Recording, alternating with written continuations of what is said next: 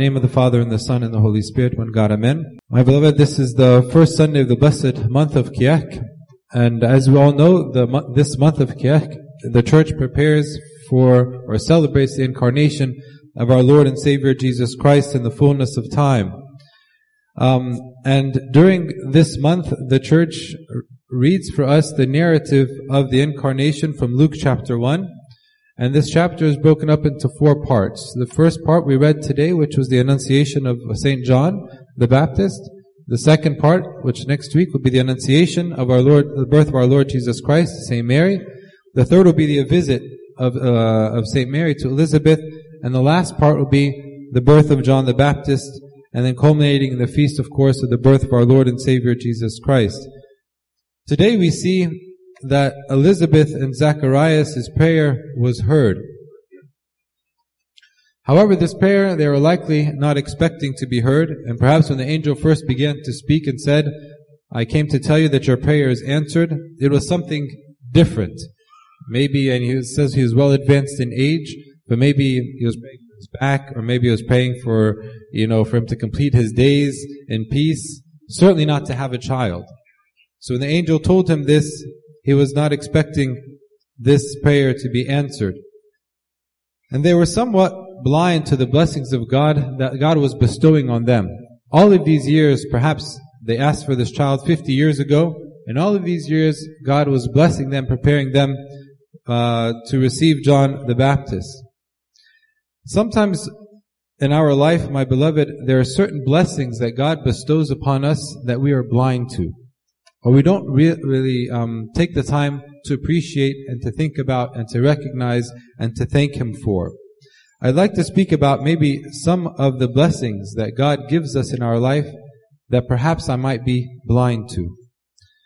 And I'll mention just a few, and each of us can think for ourselves, you know, for the rest of this day and the rest of this uh, blessed fast, to think about the blessings that God has given us. After all, this month is a month of blessing and fe- uh, uh, although we're fasting, but it's a festive fast. All the hymns are, you know, kind of this uh, joyous kind of tune, and even the praises, um, because we are praising all of God's blessings uh, that He has given us. Of course, uh, beginning with our salvation. The first blessing, perhaps, that we might be blind to is His eternal remembrance. His eternal remembrance. Meaning what? That God doesn't forget as you and I forget. Maybe when somebody gives you a gift or something, you know, we thank them and we say we appreciate it.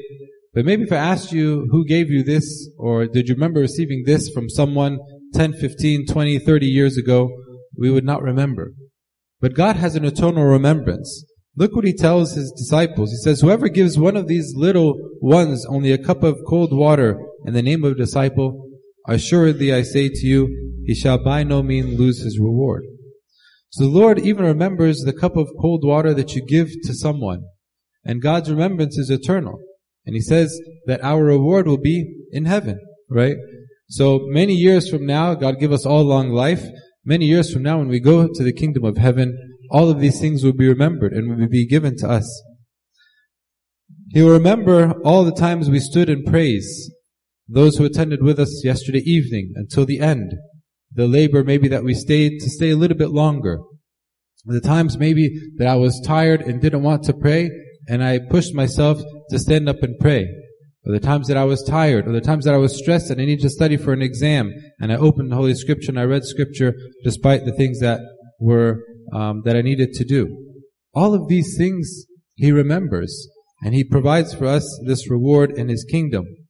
All the times where we are challenged to obey His commandments, we have peer pressure and we have different pressures around us to do and say and follow in certain ways.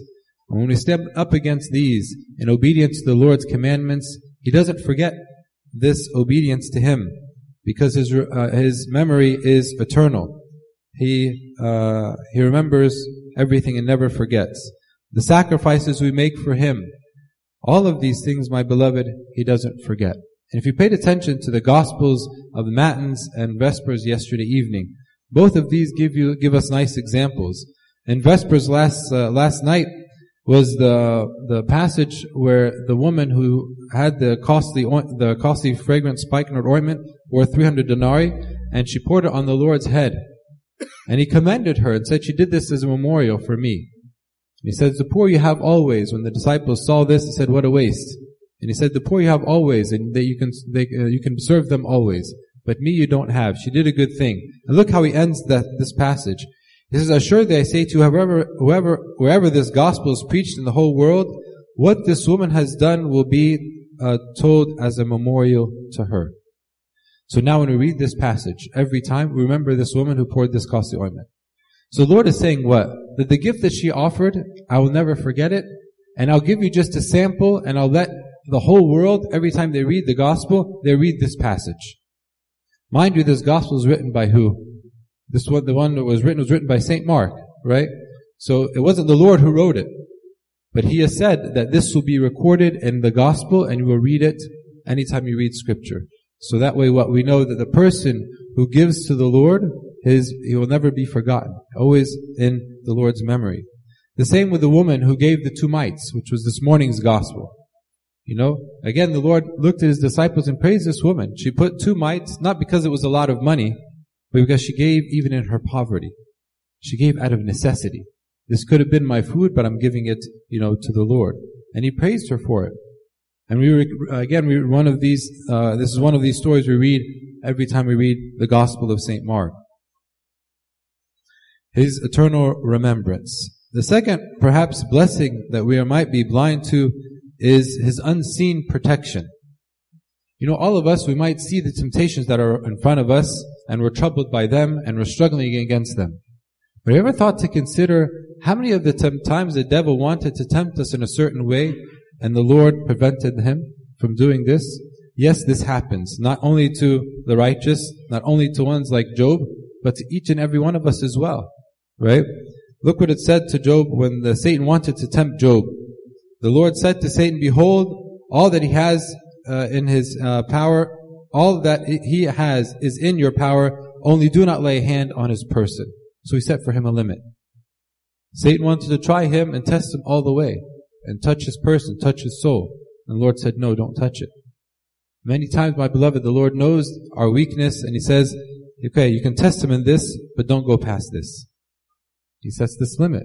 So there are many of these kind of warfare that happens behind the scene that we don't recognize or we don't even maybe think about to give thanks to God for. This is a great blessing that He has given us. There is also a tradition in the uh, early Jewish tradition that Saint Jude recorded for us. At the time of the death of Moses, after he died, what happened with his body, St. Jude tells us, Yet Michael the archangel in contention with the devil when he disputed about the body of Moses, dared not bring against him a reviling accusation, but said, The Lord rebuke you. So after the death of Moses, there was this contention. The devil wanted to take the body of Moses to put it before the people so the people can worship the body of Moses. And then, you know, Archangel Michael said, no, we will hide the body of Moses. So this all happened behind the scenes. No one knew about this. Only person who wrote, uh, wrote this for us is St. Jude. So again, there is a lot of warfare that happens behind the scene.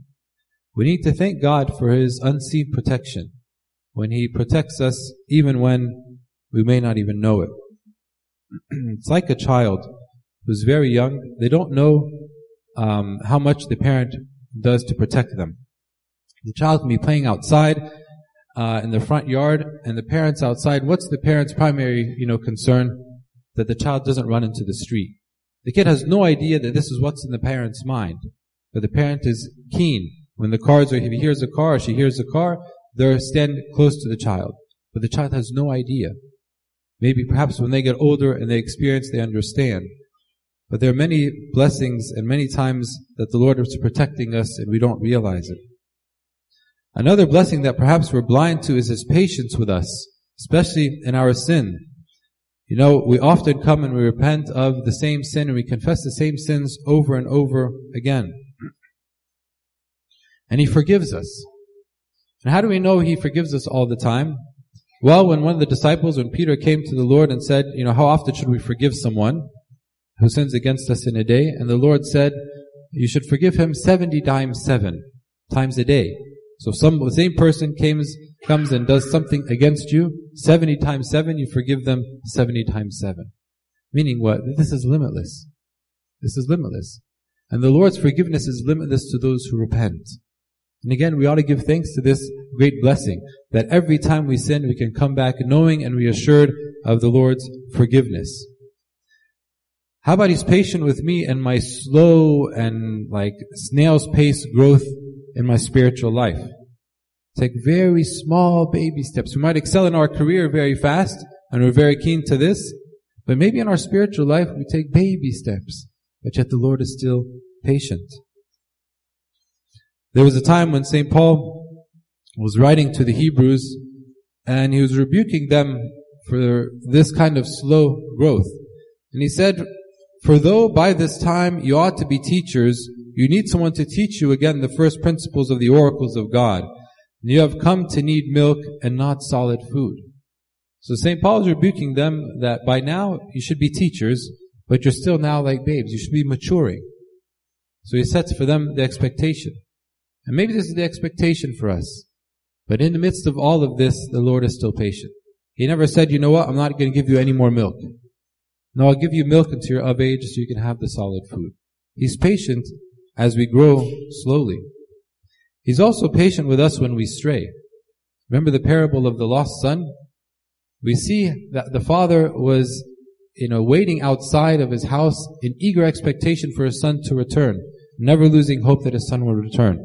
And we saw him a great way off. As soon as he began to come, he ran to him, embraced him, and kissed him. When we go astray, he is patient with us in our return. Another gift that we're perhaps blind to is the gifts beyond my recognition. The things perhaps that we maybe take for granted. Our health.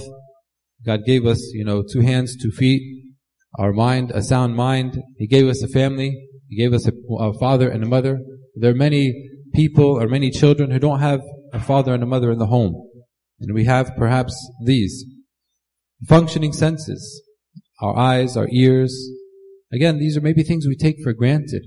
But these are blessings from the Lord. And maybe we don't think of them until we see somebody without them. Or until we're sick and we can't use these senses. And then we realize the great blessing that we have when we have these senses. How about the ability to sleep at night? Many people can't sleep at night. And the story of Job, when he was being tried and he was going through his suffering, he said of this, look what he said. He says, When I lay down, I say, When shall I arise? And the night be ended, for I have had my fill of tossing till dawn. So he tossed and turned because of the sores on his body. He couldn't sleep. And we have a bed to sleep in and a home to sleep in. Many blessings that perhaps we take for granted. We have a church. There are many people who live in rural areas who do not have a church to pray in, or they have a priest come every once a month or once every two months, and this is it. And this is the only exposure they have to the Word of God. And we have the church, thank God, around us, and we come over and over again many times a week. This is a great blessing. And, but sometimes we take it for granted. All of these would seem to be normal and customary. And perhaps we maybe even feel entitled to them now. We feel, you know what, this is what the church should be doing. And this is what so the servants should be doing. begin to have this entitled mentality. This is now our right. And if it's not given to us, we need to protest. We need to say something. Go ask somebody who lives in a rural area who doesn't have anything. And ask them, do you feel entitled? They'll say no. If somebody just comes and prays Vespers, we will all show up.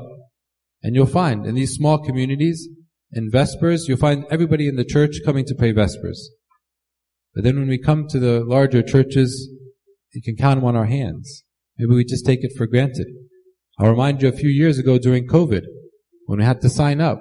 You know, it was the greatest number of people attended Vespers in maybe the history of the church. Why? Because it was deprived. We realized the blessing we had when it was taken from us. I think sometimes the problem is we focus on what's missing rather than what we have. And this is the bottom line. Let's look at the blessings that God has given us and not what we are missing. Not what we are missing. Lastly, um, uh, maybe a blessing that we're blind to is the unveiled access to paradise. maybe again because we don't see paradise and we don't see heaven, and maybe we even forget uh, that it's there and how to get there because we don't see the kingdom of heaven. nor do we readily engage uh, physically with those who are in heaven. Our forefathers in the Old Testament era were not privileged to the open paradise. Even how, regardless of how righteous they were, they were confined to Hades and they couldn't, you know, go anywhere. And when they saw the Lord and His coming, they rejoiced. And this is what the Lord told us about Abraham. He says to the Jews, your father Abraham rejoiced that he uh, was to see my day. He saw it and was glad. So Abraham saw the day of the Lord and he was glad. Why? Because now the gates of paradise will be opened soon. Abraham might say in our days it was closed, regardless how righteous you were. You were confined to Hades. But now we're able to enter into paradise directly. Zacharias, my beloved, and Elizabeth received the greatest of blessings in uh, their son John the Baptist. The one perhaps they prayed for 50 years ago, they wouldn't have dreamt of having to be parents of the forerunner. We have many blessings in our life that perhaps we underestimate and we are blind to. Let us during this fast and during this time of joy and rejoicing, celebrating the incarnation and all the blessings of the Lord, reflect on all the blessings that perhaps we have um, underestimated or taken for granted, and give thanks to the Lord for Him during these blessed days. To God be the glory forever and ever. Amen.